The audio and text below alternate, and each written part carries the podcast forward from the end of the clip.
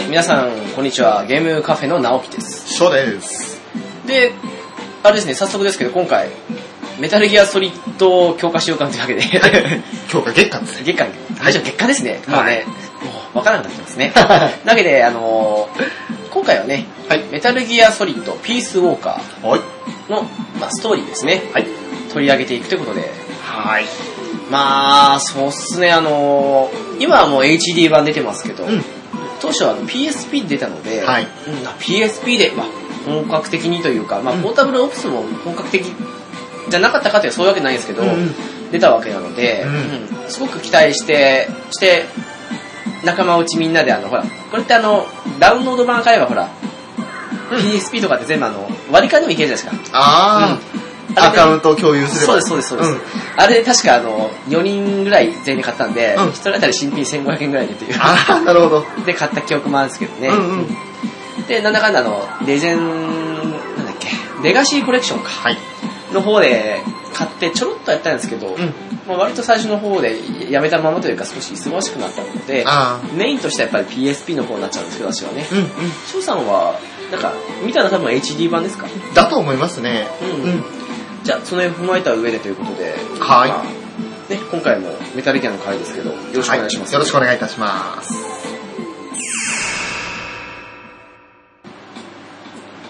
はい、えー、そんなわけで、毎回のことというか、はい。簡単な情報からということでねですね。えー、メタルギアソリッド、ピースウォーカー。PSP 版が元ですけど、はいそちらは2010年の4月29日に出たというはい。わけですね。開発は小島プロダクションと。まあ、今ちょっとその名前聞くと少し悲しい思いになりますけどね。そうですね。どうなるかわかんないですけどね、なんか、少しね、うん、思うとこはありますね。ねで、まああの、それから1年半ぐらい経った2011年の11月10日ですか、はいに HD エディションが出たと。はい。プレイステーション3版と Xbox360 版それぞれですね。わけですね。はい。まあ売上的には、あれですかね、多分、そうですね。そうですね。うん91万本っていうことに一応あの PSP の方ですね。そうですね。なっていて、で、HD エディションの方は8万本ですね。なるほどね。まあ両方合わせると大体100万本と。はい。しかし、そうですね、日本国内ですけど、うん100万いかないにしても、こんだけ売れたんですね。ですね。うんまあやっぱり、なんだかんだでメタルギアシリーズですよ。ただしかこれあの、メディアがあの PSP だったんで、はい。海外ではあのあんまり売れなかったって話聞きますね。ああ、そうなんですか。うん、やっぱり PSP はあのあんまり海外ではっていう話てないんでらしいんで。なるほど。まあそんなわけで、はい私はメインとしてやったのは PSP なわけですけど、うんまあそうっすねあのなんだろうまあ多人数プレイができたわけで、はい。そうっすねあのまあモンスターハンターポータブルシリーズとうん関連したようなこともあったりとか、うん。あったりはしたわけですけど、はい。まあでもなんだろうな4人で買ったっていう話しましたけど、うんまあ4人でね一緒にあのなんかバカみたいに遊んだりとかもしたりして、うんうん。だからねあの今のうちに言っときますけど私ストーリーまともに1回1周しかしないですからね あのメタルギアソリッド4と同じですよはい。一回やったらもう終わっちゃったっていう。まあ4に関してはねよよく見た上でってなんですけどこっちはあのある程度流しながら見た部分もあって、うん。あとは残り全部あのマルチプレイ遊んでたとバーサスオプスってやつ。もうね、なんかあの、一緒に段ボール入って、なんか段ボールのおもちゃみたいなのあるんですよ。はい。なんか大砲みたいになって、そこからボン弾出して、弾出るんですよね。とか、なんかね、まあ、いろいろ遊んでて、なんかむしろそっちの方がメインだったなっていう。感じもあってね。だから、あの、それ以来ストーリーも見直したりしないので、うん多分、なんとなく覚えてると思うんですけど、最近見た翔さんの方がもしかしたらよくわかるかもしれないですね。そうかもしれないですね。うん。まあ我々、我々やったね、私はあの、相変わらず見る MGS のやつで見たんですけど。なるほど。はい。まあ、そうですね、あの、一番特徴的というかあれですけど、兵士の回収。まあ、これね、兵士を捕まえて、して捕虜にして、で自分に加えるじゃないですけど、はい。そういうのがあったりして、まあ、オプスの時も言いたいのがあったりするんですけど、うん。で、あのーこれがね、フルトン回収なんですよ。はい、これ面白かったですよ、あの絵で見てても。あ、見ました？はい、あの、ところどころその、普通に敵をね、あの、動くなっつって相手を止めて、えで、手挙げて、あの、投降したところにフルトンつけて、そうそうそう、ピューン飛ぶんですよ。そしたらね、あー空に飛んでいくんですよ。ね、あとは、あの、普通にイベントキャラというか、その、仲間になるキャラクターの中でも、あの、ちょっと鳥の気分が味わえるぞ、みたいな感じで言って、ヒュンって 飛んでいくと。もうちょっと説明してよ、スネークとかっていうことも見たけどね。そう。で、まあそういうキャラをね、うんあのー回収して、はしてあのね、最初は少ないんですけど、うんだんだんその兵士をね、増やしていったり、うん自分であるね、あの、まあマザーベースですね。はいをあのーどんどんどんどん戦力を充実させていって、うん。どんどんすごいことにしていくと。で、それであの、地方に派遣じゃないですけど、そういうことをやって、あの、まあもちろんこれね、10代のメタルギア以上にうん。やり込めるようにっていうふうに考えたんでしょうね、多分あの、一応ポータブルっていうかあの、携帯機ですからね。うん。うん。っていうのもあって、結構やりましたね。ストーリーもある程度見たんですけど、そっちのけでもう本当その兵士回収だったり、うもう強化強化って感じで。ん。なるほど。うん。な、それもすべて点々点って感じですけど。まあ、で、そうですね。うん。えっ、と、ピースウォーカー HD 版ですか？はい。の簡単な変更点としては、うまああの、まあ解像度がね、うんやっぱりあの、PSP って画面から、はい。やっぱりあの、大画面というかあの PS3 と Xbox360 なんで、はい。解像度が上がったと。うん。で、フレームレートも 60fps なんで、うん滑らかになったと。うん。BGM 効果音などもまあ、当然ですけどね、調整されたわけですから。そうですね。うん高音質だと。うん。やっぱりボタンのあれが違うんで、うん。ボタン増えた分ね、カメラ移動とかもそうですし、やっぱ操作性自体が向上したのは当たり前ですよね。これはいいですね、あの、たまにあるじゃないですか、単純にその PSP からあの PS4 とか3に、たうん単純に移植しただけで、何の操作性も変わらない、画質も変わらないっていうゲームをたまに聞くじゃないですか。あれ、あの、モンスターハンターサード HD 版をディスってますか？まあ、あれ俺すごいボタン配置すごかったですけどね俺個。人的にはゼロ式の方なんですけどね。FF0 式あ、霊式ですか？零式か。うんうん。ゼロ式って言っちゃうんだよ、どうしてもな。零式か。霊式、そうなんですかあれ。いわかんないです。ゼロ式っていつも読んでますや、そうなんですあれは霊式なんですけど、読み方して。ううん。霊式はそうなんですか？なんかそういうう。話を聞きましたね。あ、そうなんですか？はい。あれなんか、ね、うん。そのプレイステーション4ですか？あれ。そうですね。うん。パックで出たじゃないですか。うんうんあんまり変わってないっていう操作感も何もかも。なんかあの、霊式自体は、またね、その同じようなその、仲間内でのあの、うん。シェアシステムで やって買ったわけなんですけど、なあ、単語が専門用語多すぎて、うんで、あとなんかあの、コロッコロ視点が変わるんで、うんうん今これ誰視点で言ってんのかなって、味方の視点なのか敵の視点が分かんないってこともあって、うんうんのめり込めなくてやめちゃったんですけどね、俺はあれ体験版で終わっちゃいましたね。まあ分からんでもないですね。まあ操作性まずなんだこれっていうのと、うんあと意味わかんねえってのと。意味わかんないにつきますね。いや、しっかり調べたら面白いよっていう人いるんですよ。うんでもしっかり調べようと思う段階にまで至らないっていう感じもあったんで、う ん興味持ってないんですよ、そもそも。なんかね、専門用語多すぎてわけわかんなかったんですよね。ねちょっとついていけなかったかなファルシュの主からパージュよりもひどかったですよね。まあ、いい面もあったにはあったんですけどね、もちろんそれはそうなんですけど、ただ、少しストーリー面の部分で、その飲み込めないうちというか、その前段階でね、ねバッと切られてしまったんで、はい。まあそれはいいんですけど、はいまあ、ちょっと違って、ちゃんとしっかりと、ボタン配置はしっかりしているわけで。そうですね。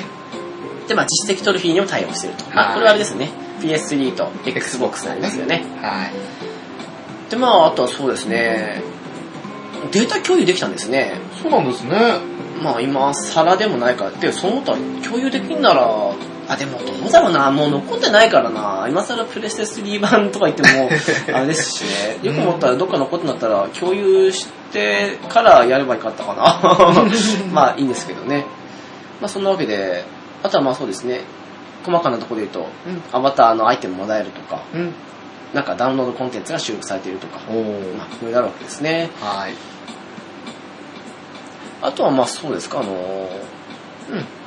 あ、でも、なんだかんだ言ってこれもそうなんですね、エディットモードがないにしてもこれはあれですか、なんか、音声とかのデータのあれなんですかね、ボーカロード書いてますからね。そうですね。PSP の方では、その、なんかそういう音源が出せたんですね、これね。全然そんなのあったっけって感じですけど、ね、普通にずっとゲームやってた割にはね、うん。あとはまあ一部マップの敵の配置ですね、うんと巡回ルートの変更と、うんこれはいいんじゃないですかね、やっぱりね。うんね、あの、全く同じってのもつまんないですからね。そうですね。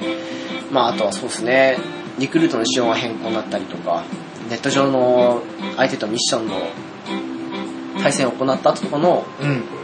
ソルジャーサーチで志願兵が増えたりとかすると。ほう。まあ PSP1 に比べると兵士を獲得するのは容易だったと。うんうん。ねまあそういう細かな調整も入ってはさすがだと思いますね。えうんはい、というわけで、ストーリーですね。はいえー舞台としては、メタルギアソリッド3、ソリッド、あ、えースネークイーターですか。はい。から、10年後になんですかね。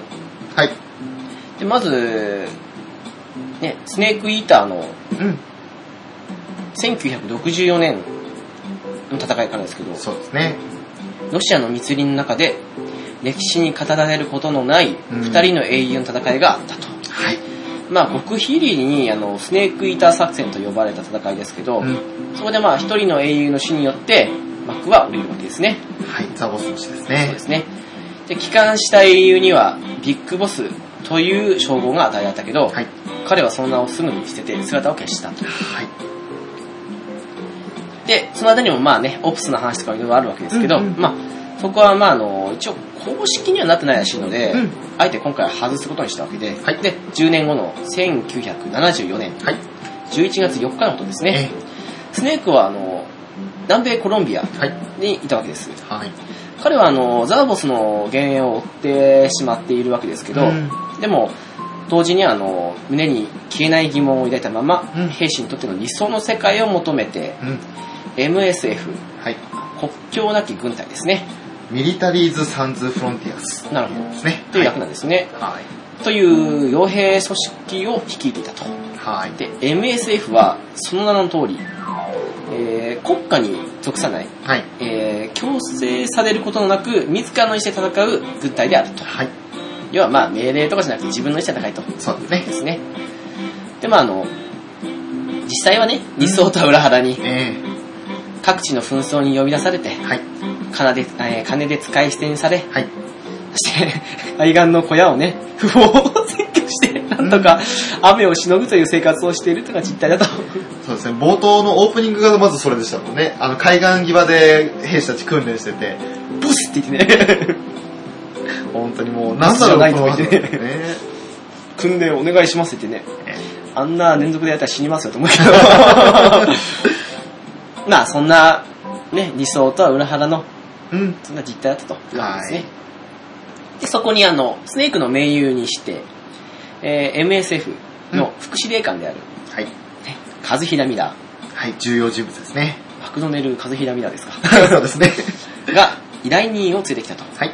まあ、お分かりの通り、ええメタルギアソリッドの1で、あとはまあ2の方でもね、メタルギア2ソリッドスネークでもうん登場した、はい。マクドネル・ミラー、その人だとはい、そうです。いうわけですけど、が依頼人を連れてきたと。はい。えー彼らはあの、コスタリカ国連平和大学のガルベス教授はい。と、その教え子であるパスという女性だと。はい。おの二人を連れてきたと。ええですね。で、あの、軍隊を持たない国、うんコスタリカに、うん。最近、あの、謎の武装勢力が出没するということを聞くわけです。はい。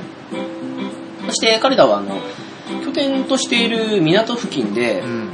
パスの友人が行方不明になり、はいそしてパスは乱暴されたってことが言うわけですね。はいうんで、あの、MSF に、うん。えー彼らに対する抑止力になってくれないかとガルベスは頼むわけです。はい。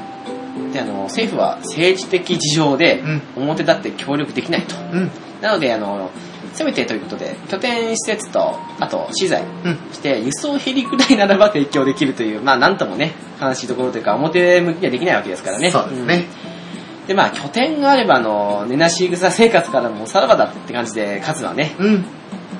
ミラーは目を光らせるわけですけど、はい。スネークはね、まあ渋るんですよね、なかなかね、それそをね。うですね。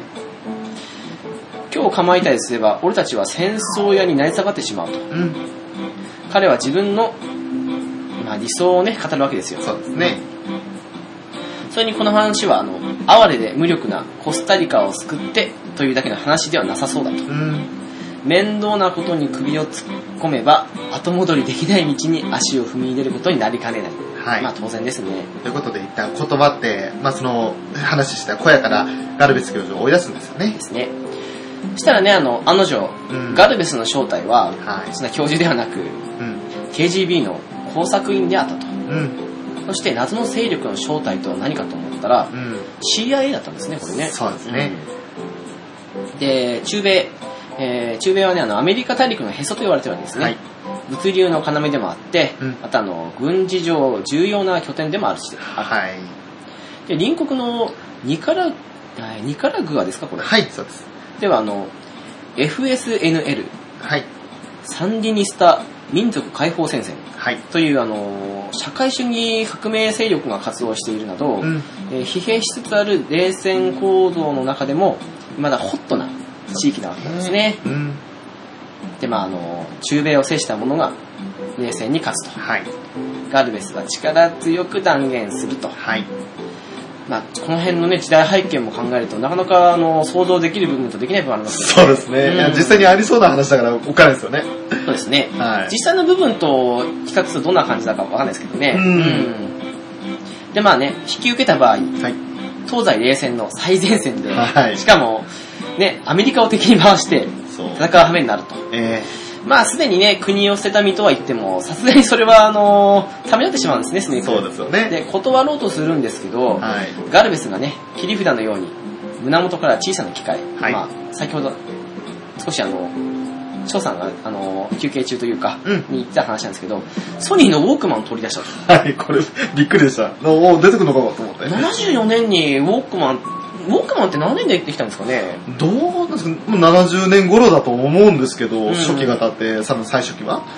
私もよくあの、まあ、このね、時代よりはるかに進んだ先のですけど、はい、そうです。ソニーのウォークマンであのテープのやつね、えーカセットテープのやつは使ってましたけど、はい。まあなかなかすごい話ですよねで。すよね。で、あの、そのウォークマン取り出して、うん。で、あのーパスの友人がね、うん。取ってしまった、うん。聞いてはならない声はい。というのを、まあ、収められてるわけなので、それを再生するわけです。で、再生が始まると、うん。鳥の声と、あと風の音はい。に混じって、うん。電子音のメロディー、そして何より女性の声が聞こえてきたと。えでね、その声聞いた時にスネークはね、思わず叫んでしまうんですよ。ー、はい。ボス？と。うん。よかった。あの、なんか、これだけ聞くと、ちょっと怖い感じの、やつだったから、よかった。ボスの声かもしれない。はないい。ですね。で、ガルベス曰く、はい。まあ、声をね、分析した結果、はい。ザ・ボス、本人のもので間違いないと言われてるんですよ。はい。ただね、流れていたメロディーがう、ん。1973年、はい。まあ1年前ですか、はい。のヒットソングであると。え当時なんてね、そんなあの、今みたいに簡単に合成だとか、ー、えできるわけもないし、うん当然これ聞くとね、まあ真実としか言いようがないですよね。ましてー、や10年前にボスはこの手で殺めたはずなのに、なんでその、1年前のヒットソングとともにボスの声があるのかと。そうですね。ねましてやね、その、撮ってきたのがその、パス、まあ一緒に、はいガルベスと一緒にいた少女ですけど、えの友人が撮ったものだと。はい。そんなね、特殊なあれを使ってるわけでもないのに、うんそんなね、聞いてはいけない声だと。はい。それがザ・ボスの声そのものであると。うんうん。で、まああの、ザ・ボスがね、はいコスタリカで生きているのかと。うんうん。自分の手で殺したはずなのに。はい。まあその真偽を確かめるためにスネークは、まあね、いろいろと問題あることは分かりながらも、うん。危険な戦いに身を投じることを決意するわけですね。そうですね。ではあの、ガルベスが用意した拠点というのは、カリブ海の、まあ、上にある、えー廃棄されたはい発電所施設であると。うん。まあ、ボロボロのね、ひどい施設で、はい。まあ、あるわけですけど、うん。ただ今後 MSF の規模拡大に合わせて、うん。まあ、配築、拡張が繰り返せば、うん。結構いいものなんじゃないかと。うん。リフォームですよね。そうですね。というわけで、まあ今はね、地獄さながらだけど、うん。ボス次第で天国、まあヘブンですね、はい。みんなでできるぜと。数は大喜びなわけですよ。はい現金のとこですからね。そうですね。でね、マザーベースと名付けた本部。はい。で、運営自体はまあ数に任せて、うんで、スネークはあの、現地、まあコスタリカですね、はい単独で向かうわけですね。はい。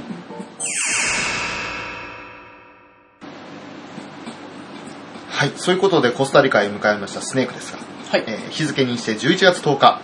まずは現時点で唯一判明している敵の拠点、港に潜入することにすると。で見張りをいつもの手際でやり過ごしまして、さすがですね。さすがですね。さすがもうビッグボスですよ。指令室に侵入すると、無接機で通信してる兵士へ音もなく近づいて拘束。で、尋問。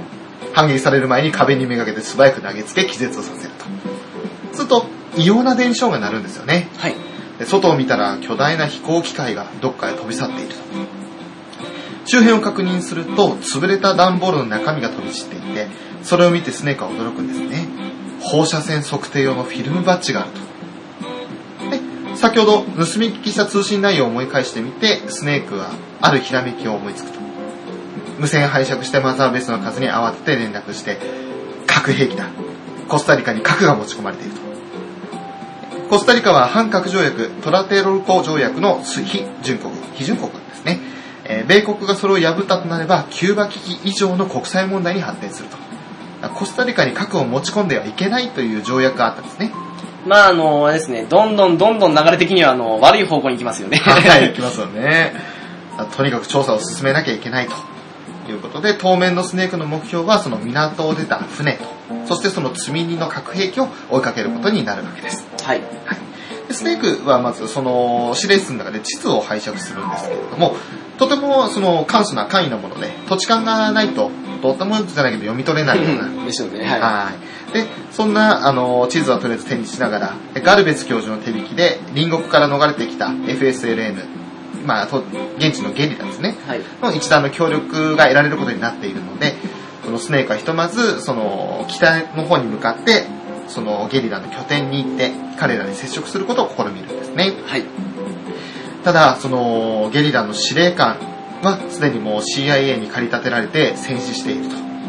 でその娘にアマンダという登場人物がいるんですけれども、はい。アマンダが、あの司令官の後を継いで、まあ司令として一応頑張ろうとしている状況だったんですね。うん。でアマンダによると CIA は、まあ、ゲリラに対して攻撃はしているんですけれども、それが主な目的ではないと。で、大量の人員と大量の拠点、そして最新式装備に装甲車、戦車、戦闘ヘリまでが湯水のごとく投入されているんですが、ただの赤狩りにしては過剰すぎると。まあ赤ってゲリラですね。うん。ゲリラ狩りにしては過剰すぎると。で、とんでもない、もっととんでもないことを進めてるに違いないとアマンダは言うんですね。まあね、こんだけいろんなもんね、購入してね、うん。まあ、ゲリラ沈めるためだけにはちょっと大げさすぎないかって話ですよそうね。なりますね。はい。まあ、港を出たそのボートの行き先を尋ねると、どうやら上流の山岳地帯に行っただろうということをアマンダは教えてくれるんですね。はい。で、山岳方面にはもうすでにその敵陣、敵の領域になってしまっているので、ゲリラの同士も何人もやられている危険地帯だよと。うん。でさらに敵には空飛ぶ怪物がいると。もちろんそのアマンダの父親である元司令官も、えー、怪物に殺その空飛ぶ怪物に殺されてしまったとはい。いう話をした時に、ちょうどまた、あの、そうカセットテープで聞いたの歌声のような奇妙な電子音が響いたと。はい。で、振り返ると港でちらっと見かけた空飛ぶ巨大な機械、怪物が現れたと。で、小型の円盤状の古希も射出される、その怪物なんですが、で、あの、スネークはゲリラが所持していた手持ち対戦車ミサイルを拝借して次々ぶっ放すと。で、円盤を次々落としていくんですね。ただ、怪物本体には残念ながら避けられて、えーまあ、弾道読んでその超高速で回避したと。でそれに対してスネークはもちろん驚くんですけれどもまあ、そうですね。はいすぐ驚きますよね。ね、なんでやとなんでやと。そしたら、突如叫び声が響きまして、アマンダの弟であるチコという男の子ですね。はいはい。その子が、あの、円盤のワイヤーにぶら下げられて連れ去られていくんですね。はい。はい。で、チコを助けようと銃を構えるアマンダをスネークは静止するんですね。もしあの高さから落ちたら死ぬぞと。で、アマンダは、あの、拷問されるぐらい、連れて帰って拷問されるぐらいなら死んだ方がマシだということで、あの、まあ、一応そのゲリラですから、テロリストという扱いにもなってしまって法で保護されてないので、で CIA は容赦なく拷問を行ってくるんですね。うん。でそれでその捕まったゲリラのメンバーは仲間の居所を拷問で吐かされてそしてまるで家畜の豚のように殺されるとでおそんな押し問答をしてる間にあのチコ弟は怪物たちにつ連れられてしまってさらに北のねそのゲリラじゃなく、えー CIA の拠点になっているところに連れてかれてるんですねはい。はい。で、えー、アマンダも走り出して追うと。で、スネークもその後を追っていくんですね。で、途中その装甲車などに行く手を阻まれながらも敵の拠点であるカカオ工場にたどり着いて、で、そこで、あの、ゲリラのメンバーも果敢に攻撃するんですけれど、例の怪物が登場して簡単に撃退されてしまうと。で、また、アマンダ自身もその空飛ぶ円盤ですね、に吊り下げられて、えー連れてかれそうになるんですけれど、アマンダは自分でワイヤーを切断して落下することを選んだと。はい。はい。で、まあ、幸い骨折で済んだと。それもまあ、ですけどね。まあすごい話なんですようん。で幸い骨折で済んだアマンダは、あの、まあ、すぐに手当てが必要な重傷ではあったと。うんまあ、うん。まあ、歩けない状況ですし、ね、そのままだったらもう死んでしまうみたいな状況だったんですけど、一応、その、駆けつけたスネークに、アマンダはもうやっぱり怪我もしてしまって弱気になってしまっているので、ゲリラの内情を伝えるんですね。で、あのー工場、今いるその北にあった工場という、カカオ工場というのは本当は麻薬工場だよと。うんうん。ゲリラが KGB、えーロシアの方ですね、はいから与えられて資金源にしていたものだと。で、ソ連の手駒になって悪行に手を染める。耐え難いことだけども、革命の理想のためには仕方がないと。で、耐えたと。で、その、まあ、そ、ね、その悪行に手を染めていた蘇生になったのが父の司令、元司令官で。で、工場はそのアメリカ CIA に奪われて拠点は全てなくなってしまい、ゲリラはもう風前の友達しみだよと。えー自分も司令官としての実力がないために、あの、こういった事態になってしまったんだというふうに無力さを嘆くんですよね。はい。スネークはそんなアマンダをあの自分たちのその国境なき軍隊 MSF に勧誘するんです。で、マザーベースに搬送して治療を受けさせるということで、そこで登場するのが冒頭で紹介したあの、ピューンですよね。あれね。で、アマンダはもちろんスネーク大した説明しませんので、そう、スネークね、悪い癖なんですけどね。なんかあの、にやりとしてね、まあ、ちょっと鳥の気分味わえるよみたいな感じのことをだけちらっと言って、キャーですよね、アマンダはね。しかもね、アマンダもね、どっちもかわいそうですよね。本当に。で、まあ、アマンダはアマンダで、スネークちゃんと説明してよっていうのを、その、無事にたどり着いたヘリから行ったりするシーンもあったんですけれど、まあ、そんな、あの、アマンダには、ちゃんとチコ探し出すからということを言って、お前は治療に専念しろというふうに言って、引き続きチコを追跡するんですね。はい。で、そそんなスネークは山岳地帯の方に足を踏み込みまして、えー CIA が接収していた拠点兼捕虜収容施設に、えーなっていた村へと進むんですね。でドアが補修された家を重点的に探りますと、チコがいたと。で、チコは、あのーまあ、少年特有の気ままさと冒険心で勝手に周辺を探索していて、誰よりもこの相手に取られた陣地のその近辺に詳しいと。そうですね。チコはね、良くも悪くも少年らしさがね。ありましたよねちょっと、あの、いやいや、勝手にそんなことするからそういう危ない目に遭うんだよみたいなこともありましたけど。まあね。はい。あと、まあ、敵の荷物は船、列車、トラックと積み替えられていて、北の火山にあるトンネルへと消えていくと。その先はさすがにチコも、まあ、潜入できなかったので、わかんないけれども、えーチコが曰く、トンネル付近には敵の守り神、バジリスコがいると。それは、日本足で歩く数十メートルはある巨大な影だと。はい。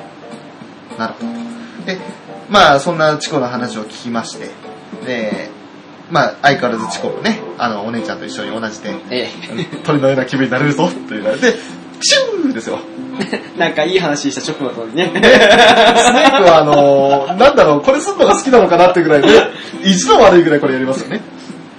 えーと、まあ、チコをマザーベースに搬送しまして、スネークはスネークで列車を追って北のターミナルへさらに向かうんですね。はい。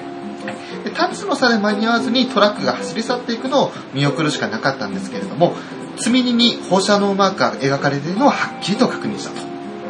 で、積み荷は核兵器で間違いなさそうだと。これ確かあの、はい。確かね、えあの、あれなんですよ、あの、いくつかあって、あるんですよ。なんかね、ネタが多いんですよ。おいおい、あの、これかってやって、バッてやったら、小島監督いたりしますよね。監督ですよ。えみたいな。なんか手振ってるんですよ。そうね。まあ、ネタが多いんですよね。いなんかいろんな番号あってね。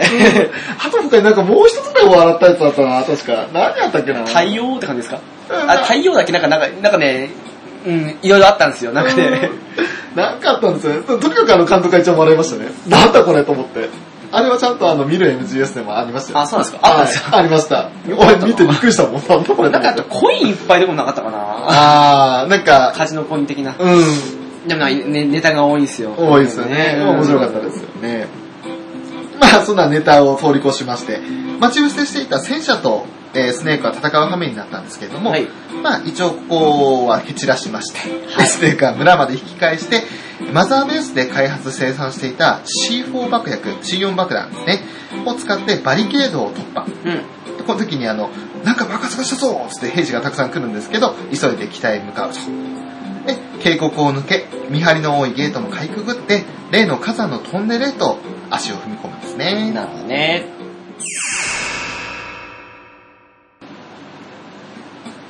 さて、まあ、そんなスネークですけど、えー、火山を、あ、火口ですね、すいません。はいを改造した基地のような施設で、はい。駐車場にはたくさんのトラックが並んでいたと。うん。ナンバープレートを調べて、ターミナルで見たトラックを発見。はい。まあ、これがあれですけどね。え先ほどの。そうですね。で、積み荷はね、空だったけど、うんエンジンはまだ暖かいと。はい。運び出してからまだ間もないはずだと。はい。で、あのー基地の奥へと、まあ、追跡を続けるスネークなんですけど、はい。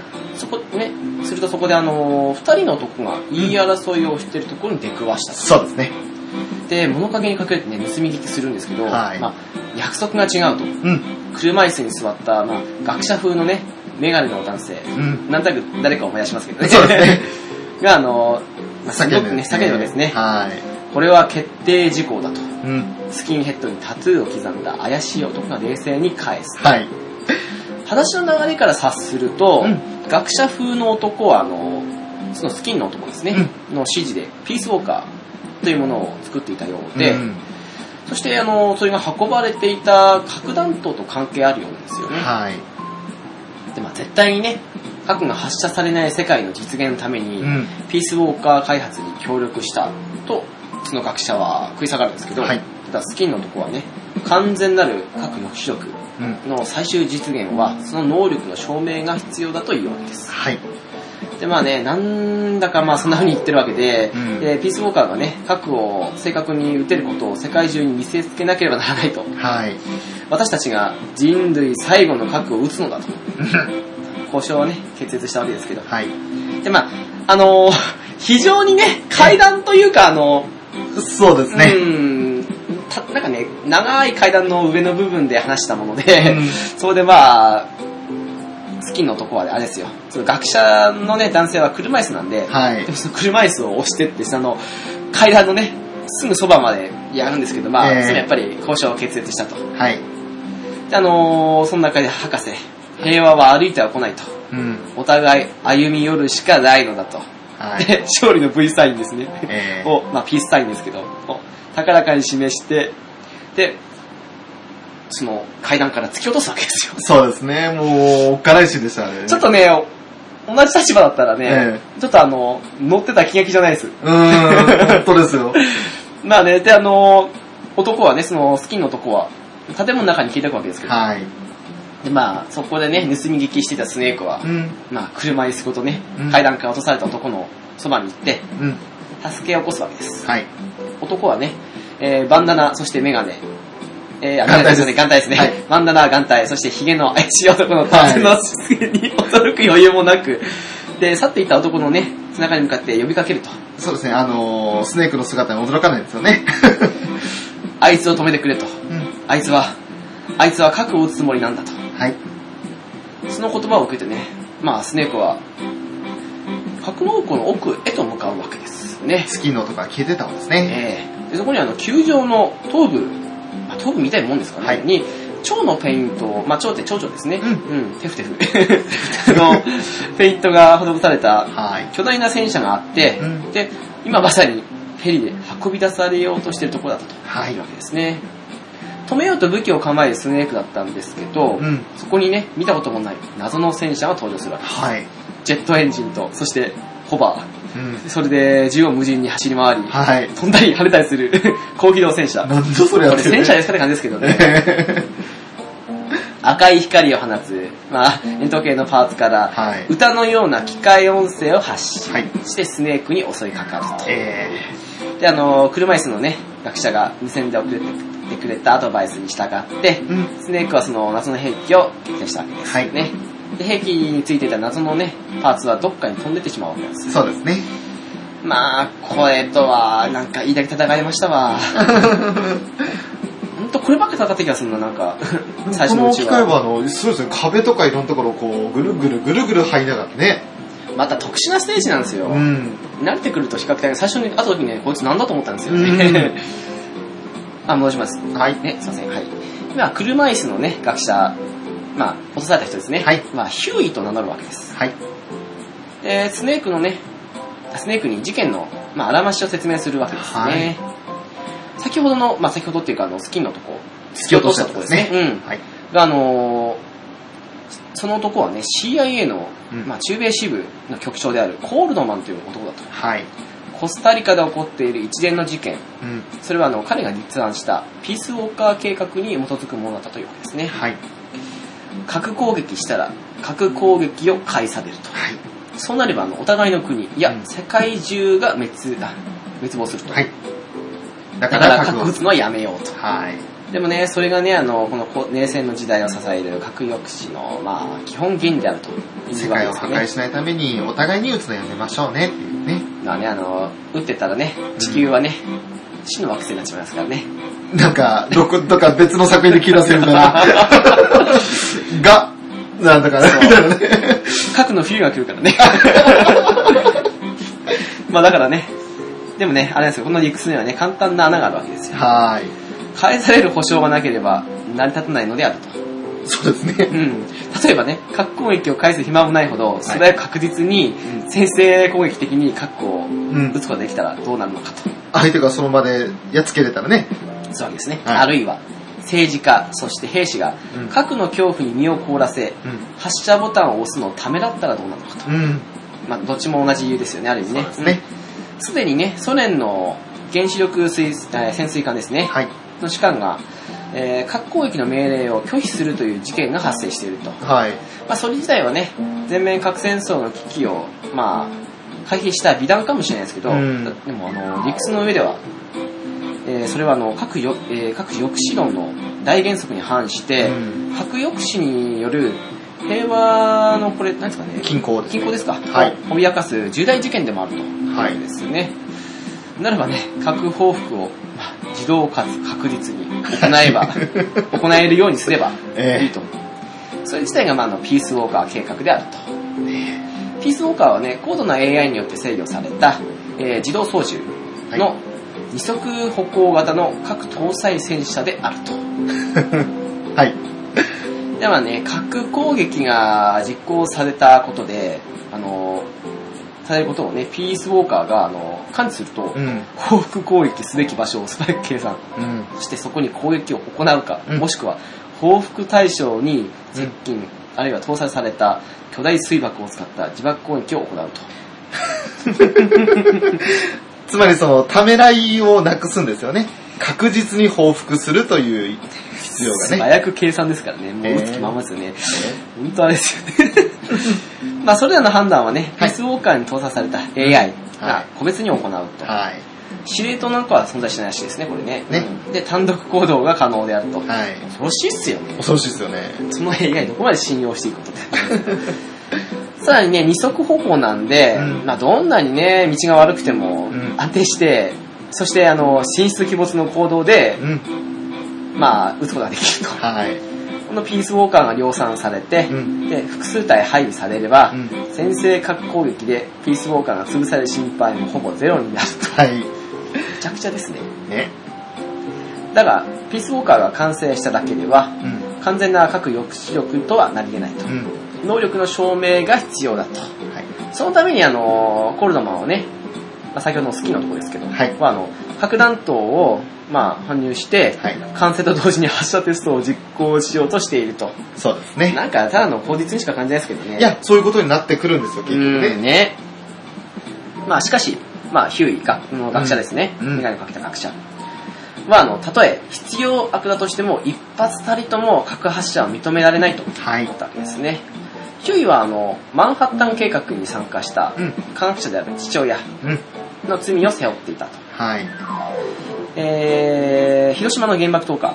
その日にあの骨髄以上で自分の足で立つことのできない体で生まれたと。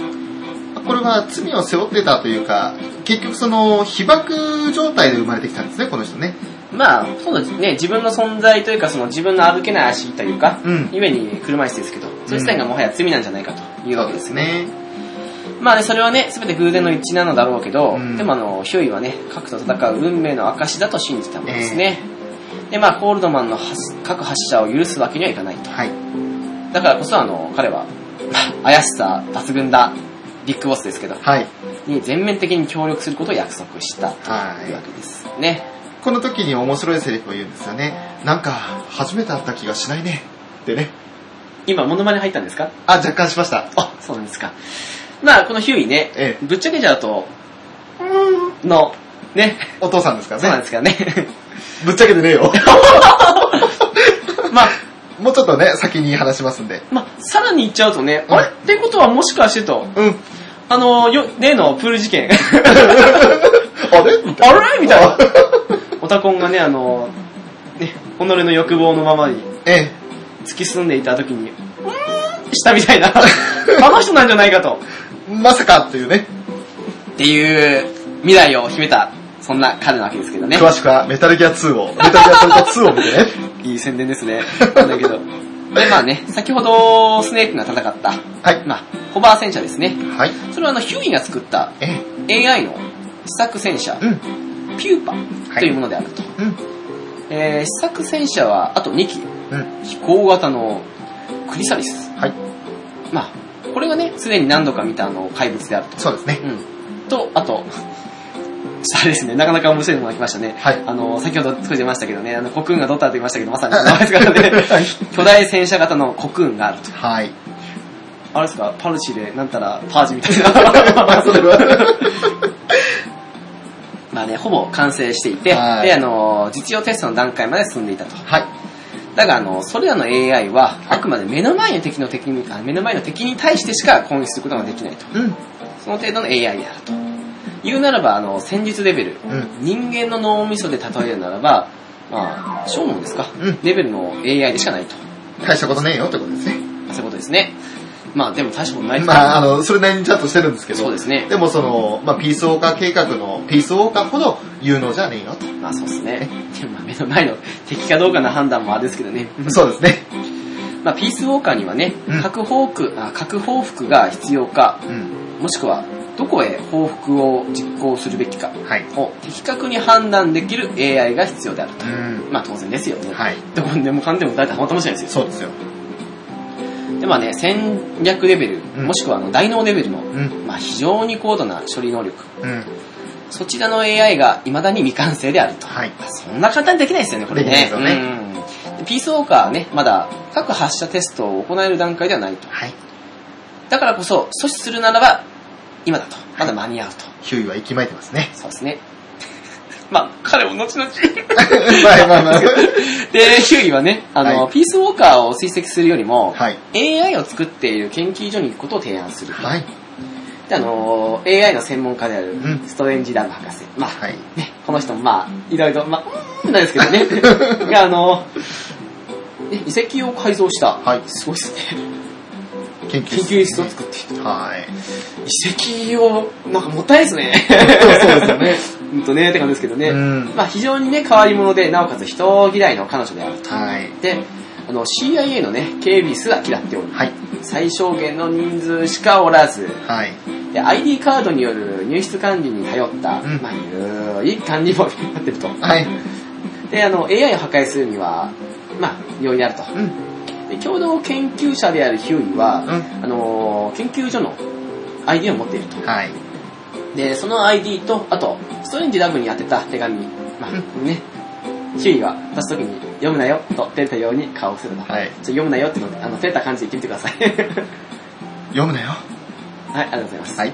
お、ビッグボスは受け取ると。はい。今、必要だったかないや、あの、もうちょっとね、これ、読むなよだけじゃないんですよね、ヒューイね。うん、まあね。ね、もうちょっとセリフ長いんですよ。うん。まあ、それで全部言ってもらっても構わないですけど。いや、いけないですね。さすがにちょっと今、あの、セリフ帳がないと無理ですね。セリフ帳。今度ネタ帳で作ってください。まあそんなわけでね、はい。ヒューイはね、うん、あヒューイをマザーベースにあ発送したと。はい。あ、多分あの、車椅子に取り付けたんでしょうね。ヒューイですよね。おっと、まさかのダジャレ。おっと。でまあそんなわけで、搬送した後に、スネークはあのね、その遺跡を改造した研究室ですね、はいの目指して、熱帯雨林の北上するわけですね。はい。で、それが11月21日未明であると。うん。で、ピースウォーカーの各発射テストの予定日まであと5日まで迫っている状況であったわけであります。はいはい。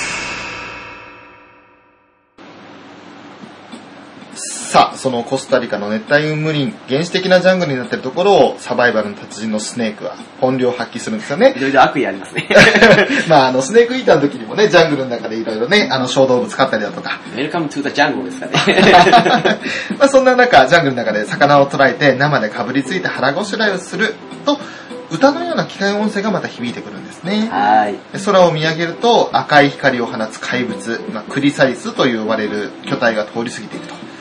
えースネークの暗躍、そしてヒューイの裏切りはすでにバレていて、AI を狙うと読まれているようだと。遺跡内部の警戒は緩くても周辺の警戒はかなり強化されていて、待ち伏せ兵がかいくぐっている。で、さらに途中で戦闘兵とも交戦していっていきながらも、はい、どんどん進んでいくんですね、スネークは。まあ、ここもあれなんですよね。なんかあの、やってみると、あの、微妙なところに兵がいたりするんですよね、配置的に。そうなんですよ。あの、待ち伏せ兵が、あの、本当にあのね、カモフラージュしてね、うんあの、ずっと息殺しているんですよね。だそれもね、あの気づかれないで近づいたら撃たれたりとかするんでしょうけれど、うまくその見る MGS の中では後ろに回り込んで、で、動くなってやって、またつけて飛ばしてましたよ。なるほど。でまあそんな、あの、ジャングル奥、ふあの、進んでいきますと、研究所の手前で明らかに場違いな人物がいると。フランス人の鳥類学者であるセシールという女性ですね。出ましたね。出ましたね。びっくりしたんですよ、これ、ムービーで見てて。名前、私の名前はセシール小島神なんです。嘘だろと思って。本当だよ。なんだこれと思って。なんだこの名前と。まあ、あのー一応ね、セシール神なんですっていう、その、コナミデジタルエンターテインメントのパリ支社の社員さんがいらっしゃるそうで、その人をモデルになってると。あ、そうなの？そうらしいです。で、神なんですって別にあの、小島さんが神なんですって意味の造語じゃないそうですね。そうとしか俺は思えないけど、ませんでしたけど。いや、そうなんですよ。実はあの、ウィキで見たんですけど、セシール神なんですさんという方が実際に実在していて、わたまたま神なんです、神なんです、小島さんなんです、みたいな感じで、セシール小島神なんですと。ー。あの、掛け合い的に面白かったですからね。面白かったですね。何言ってんの、本写真みたいな。そうね、数と悪乗りするからね。いや、でも、いやー、あの、なんだろう、ネタだと思ってたんですけど、んそんな裏事情があったんですね。ね、びっくりですよね。へー。セシール神なんです。へー。セシール小島神なんです。はい。まあ、そんなセシールを見つけまして、ケツアールという鳥の研究のためにやってきたんですが、はい。CIA に見つかり研究所に捕らえられていたと。で隙を見て ID カードを奪い、木の幹のまま、まあ下着のみの姿でここまで逃げてきて、で力尽きで倒れていたと。そんな、あの、セシールに、あれ、ココナッツかなんかあげるんでしたっけね。あー、はいはい。ね。でそれで、あのーまあ、どうやらそのガルベスを持っていた例のテープを取ったのは、このセシールのようだと。そうですね。はい。まあ、パスの友人ってことですね。えー、で、彼女からその研究所の様子を聞くと。そしたら、目隠しをされていたので、詳しいことはわからないけれども、研究所には主に二人の女性がいたと。で、セシールに接触して親切に彼女の世話をしていたのは片方の女性だけだと。もう一人の女性は遠くから漏れてくる声を聞いただけなんですが、その声は、ジャック。そう、確かにジャックと呼び続けていたと。ですよね。ね、ジャックは、それはその、ネイキッドスネーク、まあビッグボスの本名ですね。で、えー、そしてそう呼ぶ女性はただ一人、ザ・ボスのみだと。うん。この先にザ・ボスが生きているのかと自然にスネークは表情を険しくするんですよね。まあセシール、まあこれも相変わらずあのスネークの悪巧みといいますか、ちょっと鳥の気分を味わえるぞっていう例のセリフですね。もう、もはや決め台詞です決め台詞ですね。えー、マザーベースに飛ばすんですよ。ワシューと。で、まああのー、数がね、面白いこと言うんですよね。もうこれ以上民間人を受ける余裕はないぞ。な何今、カズーですなんかあの、あの、あれです、三浦カズですか？あの、カズヒラミラーですね。だからカズって言っちゃいましたね。カズが、えー受けるようはねえよと言うんですけど、まあ、あの、渋るんですが、スネークはまた意地悪そうにね、そうか、残念だな、金髪のパリジェンヌなのに、と言ったら、なんだぞ、スネーク、すぐによこせみたいなね。金な男ですよ。調子よく態度を一変させるんですよ。で、まあ、あの、ガルベスの話では、そのテープを取ったのはパスの友人だという話なんですが、セシールはパスと面識はないと。てか、そもそも国籍も年齢も違うのに、なんか情報食い違ってないかと。はい、そろそろ来ましたね。メタルギア特有のなんだ、話が違うぞというね。何か違和感を覚えるという。はい。でまあ気にはなるんですけど、しかし今重要なことは別にあると。ザ・ボスがいるのかどうかちゃんと調べなきゃいけないということで、スネークは気を取り直して研究所に向かうんですね。はい。で、研究所の入り口でヒューイの、ヒューイからもらった ID カードを使って、その入ろうとするんですけれど、エラーが出てしまうと。はい。で、ヒューイ、ID カード使えねえぞ、どういうことだと。そしたら、ヒューイは、とうとうそこまで嫌われたか。はい罰が悪そうに答えるんですよね。で、あのーまあ、研究所のセキュリティはストレンジラブ博士本人が管理していて、個人的な好き嫌いで頻繁に設定を変えると。だから、ヒューイの ID も彼女によって登録抹消されたんじゃねえかというふうに言うんだと。で、仕方ないので、セシールが脱走するときに使った ID カードを探して使うと。でそれが、あの、なんか、オレンジ色の服着た兵士がいるんですよね。はい。でそいつが持ってるので、そいつを探し出してくれというふうに、あの、無線で言われて、無事にそいつから奪い、で、えー潜入に、侵入に成功するんですね。遺跡に潜入したスネークの目の前に現れたのは、見覚えのある老いた白馬。この馬は？ということですよね。はい。ザ・ボスの馬まさかと驚くスネークの耳にボスの声が聞こえてくるんですよね。待っていた、お前を。と、冷たく低い声で女が呼びかけてくると。はい。ただしかし発したのは大きなサングラスと真っ赤なロングコートを身を包んだ銀髪の女性だったと。まあ、ストレンジラブ博士ですね。そうですね。はい。だから、ザ・ボスじゃないと。ただ、そのストレンジラブ博士はスネークの正体をたやすく見破って、憎悪のこもった声で話しかけると。スネーク。いや、ビッグボスか。人殺しのご褒美にもらった名をまだぶら下げているのか。極秘作戦であったそのスネークイーター作戦のことをストレンジラブ博士は事細かにしていたんですね。そうですね。はい。で、そのストレンジラブ博士、以前 NASA で宇宙開発事業に携わっていて、宇宙遊泳の非公式実験の被験体に選ばれたザボス、あの宇宙に打ち上げられたって言いましたよね、実験体で、ね。そうですね。あの、地球を見たって話ですね。はい。それと知り合って以来、彼女に強く引きつけられていたと。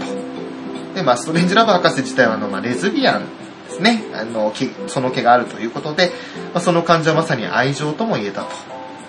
でスネークと、スネーク自身もその長い年月、ザ・ボスと一緒に過ごしていたので、ザ・ボスに対して深い愛情を持っていたんですが、なんで国家の命じるままに彼女を殺したのかというふうにスネークを責めるんですね。はい。それがお前の中華。この世で最も愛した恩人を、お面を着せて葬り去ることが、それがお前の中華と。で、スネークは、任務だった。と自分に言い聞かせるように言うと。だが、ね、そのストレンジャーブ博士はその言葉を、それが自分を守るために下した結論かと嘲笑するんですよね。そんな中でも、彼女に会いたいか、ザボスに会いたいかと、会わせてやってもいいよと。お前が奪った命を私が蘇らせた。という奇妙なことを言うんですよね。そしてその遺跡の奥の開発室にスネークを案内するんですけれど、はい。そこには赤い光を放つ巨大な円筒形の機械があったと。例の AI が入った装置に似ているんですね。で誰かいるの？あなたは誰？男の人？戦士？機械が合成音声でこそのような言葉を発すると。その声、その口調は間違いなくザ・ボスのものだったと。はい。ストレンジラブは、彼女は正直、核抑止論やピースウォーカー計画にはほとんど興味がなかった。核抑止を完全に成立させる AI も、冷かえー冷徹かつ確実に報復する能力だけのもので十分だと思ったと。でも、そんなストレンジラブ博士に対してコールドマンは嘘をつくんですね。地球規模で思考し、未来と過去を熟慮し、人類全体の利益を考え、痛みを伴う決断を下せる高潔な人格の AI が必要だと。コールドマンに嘘ついたですね、正確には。そうですね。うんあ、失礼しました。うんそうですね。コールドマンがって言いましたね、私ね。うコールドマンに対してそういった AI が必要だよというふうにストレンジラブは嘘をつくんですねで。すね。はい。えーまあその人格とはもちろんその伝説の英雄であり、特殊部隊の母でもあったザ・ボス以外にありえないと。うん。でこういう嘘をつきまして、ストレンジラブはその AI 開発に必要なこの、えー遺跡の施設、そして資材、資金、そしてザ・ボスに関わるあらゆる資料を入手したと。で、ザ・ボスを AI として最短させるべく研究を進めてきて、ザ・ボスが祖国を裏切って亡命し、弟子に始末されたという汚名を晴らしたい。語られている作られた虚構ではなく、彼女の最後の意志、真実を知るために、彼女を復活させたいんですね。うん。でその奇妙な愛情の結晶が、今目の前にある赤い光を放つ AI、ママルポットと呼ばれる機械だったと。まあこれ賛否あると思うんですけど、はい個人的にはね少しあのそんなオチかっていうふうに思ってしまった部分もちょっとあったにはあったんですよね。はいうん。まあでもまあ良くも悪くもまあ個人的にそう思っただけでうんいいと思った人ももちろんいるだろうし、うん。そういうのもあって若干あのストーリー的な部分よりかはあのまあマルチ的な楽しさに行ってしまったのはありますけどね。そうですねあと割とやったら結構あのここまで結構早く来るんですよ。それなりに。うん。だからなんか、うん、ここでこのネタバラシもう来ちゃったかと思ったらなんか、うーんって思った部分も正直あったなっていう。そうですね。もうちょっと後に持ってきてもよかったかなぐらいの、なんか真相部分ですね、ここね。まあ、そんなママルポットにふらふらとスネーク近づいていっていくと、迎え入れるようにママルポットのカバーが開くんですよね。うん。うん。で、ザ・ボスの声で、その口調で、ザ・ボスがかつてロシアに亡命した後に発した言葉、資料には載っていないはずの文言を言い放つと。